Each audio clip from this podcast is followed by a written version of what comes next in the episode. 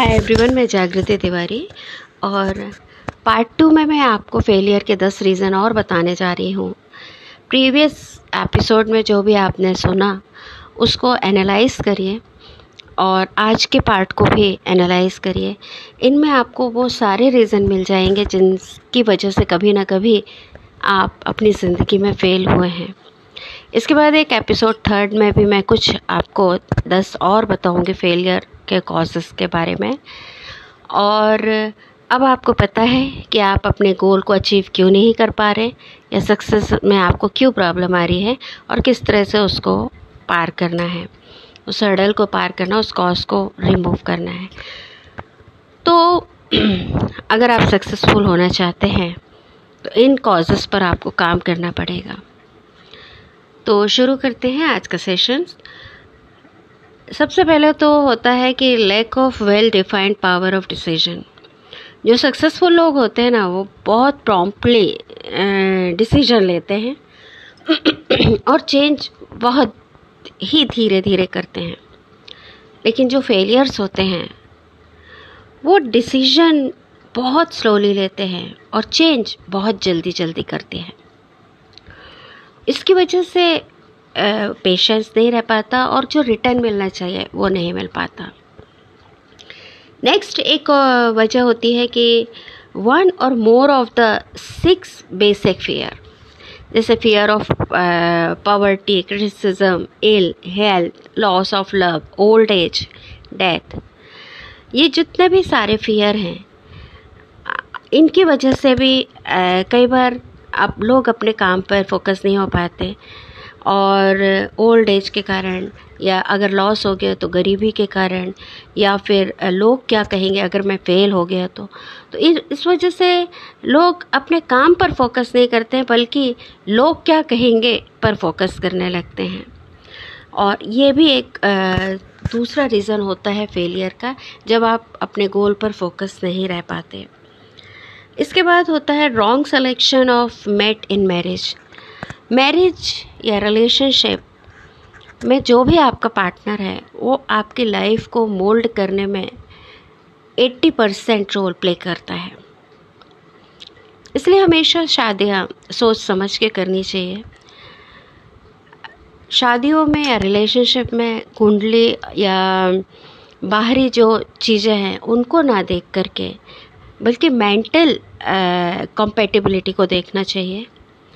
Physical compatibility उतनी matter नहीं करती है। अगर आपको सक्सेसफुल होना चाहिए तो आपका पार्टनर की मेंटल कंपेटेबिलिटी ग्रोइंग होनी चाहिए प्रोग्रेस करने वाली होनी चाहिए। जो आपको नेगेटिविटी से बचा के रखे और पॉजिटिविटी की ओर ले जाए कॉन्फिडेंस बढ़ाए और आगे बढ़ने के रास्ते दिखाए तो हंड्रेड परसेंट चांसेस बढ़ जाते हैं कि आप अपनी लाइफ में सक्सेसफुल होंगे। ओवर कॉशन कुछ लोग होते हैं कि जो अपनी लाइफ में रिस्क नहीं लेना चाहते बिज़नेस शुरू किया और उन्हें प्रॉफिट मिलना शुरू हो जाए तो ऐसा बिल्कुल नहीं होता। आपको कम से कम बिज़नेस में चार साल देने होते हैं, या आप कोई भी गोल अचीव करना चाह रहे हैं तो उसका एक टाइम टारगेट होता है। उसी के बाद आपको वो सक्सेस मिलने शुरू होती है। तो लोग रिस्क लेना ही नहीं चाहते बीज बोया और वो चाहते हैं कि फल मिलना शुरू हो जाए। तो ऐसा तो कुदरत ने भी नहीं किया उस बीज को भी बढ़ने में कुछ वक्त लगता है कुछ साल लगते हैं तब जाके वो रिटर्न देना शुरू करता है। वैसे ही ज़िंदगी का हर गोल है और हर आ, हर गोल का एक टाइम होता है सक्सेस फुल होने का। उस आ, उस रिस्क को आपको लेना पड़ेगा। उस चांस को आपको लेना पड़ेगा। अगर आप ओवर ओवर कॉशन हुए या अंडर कॉशन हुए तो ये इन दोनों स्थिति में आपके लाइफ में सक्सेसफुल होने के चांसेस बहुत कम हो जाते हैं। इसलिए रिस्क लेना सीखिए। Wrong selection of associate in business अब जो भी आपने पार्टनर लिया है, अगर वो थोड़ी थोड़ी सी चीज़ों में घबरा जाता है रिस्क लेना नहीं चाहता। नेगेटिविटी से भरपूर है। अपने आपके चारों ओर का एनवायरनमेंट क्रिटिकल सिचुएशन में अगर वो नेगेटिव बना देता है या घबरा जाता है या बीच रास्ते में आपको छोड़कर जब आप क्रिटिकल सिचुएशन में फंसे हैं अपने गोल पे या अपने बिज़नेस में और छोड़ के चला जाता है। तो इस तरह के एसोसिएट के साथ होने पर भी आपके फेल होने के चांसेस बढ़ जाते हैं। ये एसोसिएट केवल घर पर ही नहीं बिज़नेस पर ही नहीं आपके सराउंडिंग में जो लोग आपसे जुड़े हुए हैं उनके थॉट्स का उनके मेंटल एबिलिटी उनके uh, जो विचारधाराओं का आप पे क्या प्रभाव पड़ रहा है उसी के अकॉर्डिंग आपको रिज़ल्ट मिलने शुरू हो जाते हैं। तो आपके जो भी एसोसिएट्स हैं उनको अगर आपको गोल अचीव करना है तो प्रोग्रेसिव बनाना पड़ेगा। प्रोग्रेसिव लोगों को चुनिए और उनकी सराउंडिंग अपने चारों ओर रखिए। सुपरस्टिशंस और प्रिजुडाइज सुपरस्टिशन जो है, वो एक तरह का अज्ञानता है। आज समय सही नहीं है, कल का मुहूर्त ठीक नहीं है, आज नक्षत्र गलत हैं, आज ये राशि में चंद्रमा चल रहा, सूरज चल रहा तो आप ज़िंदगी में कभी कुछ नहीं कर पाएँगे। हर राशि या हर चंद्रमा, सूरज जो होते हैं, वो भी हर हाल में अपना डिसिप्लिन को फॉलो करते हैं और नियम से निकलते हैं। वो किसी वक्त को नहीं देखते। तो फिर आप क्यों उस चंद्रमा और सूरज का इंतज़ार करते हो कि कब आपकी राशि में आएगा, कब नहीं।